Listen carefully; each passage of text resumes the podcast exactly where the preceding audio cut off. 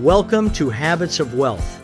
If you have any questions about the content, you can email me at bill at habitsofwealth.biz. Part 4 Achieving Through People. If you want one year of prosperity, grow rain. If you want 10 years of prosperity, grow trees. If you want 100 years of prosperity, grow people. Chinese proverb. Some say the work ethic is dead.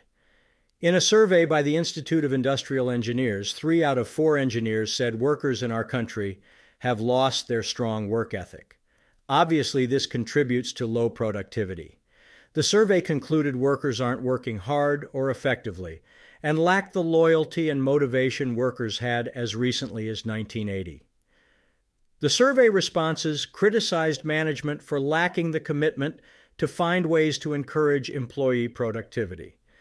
They concluded that linking pay to performance and profit would increase productivity. Amen.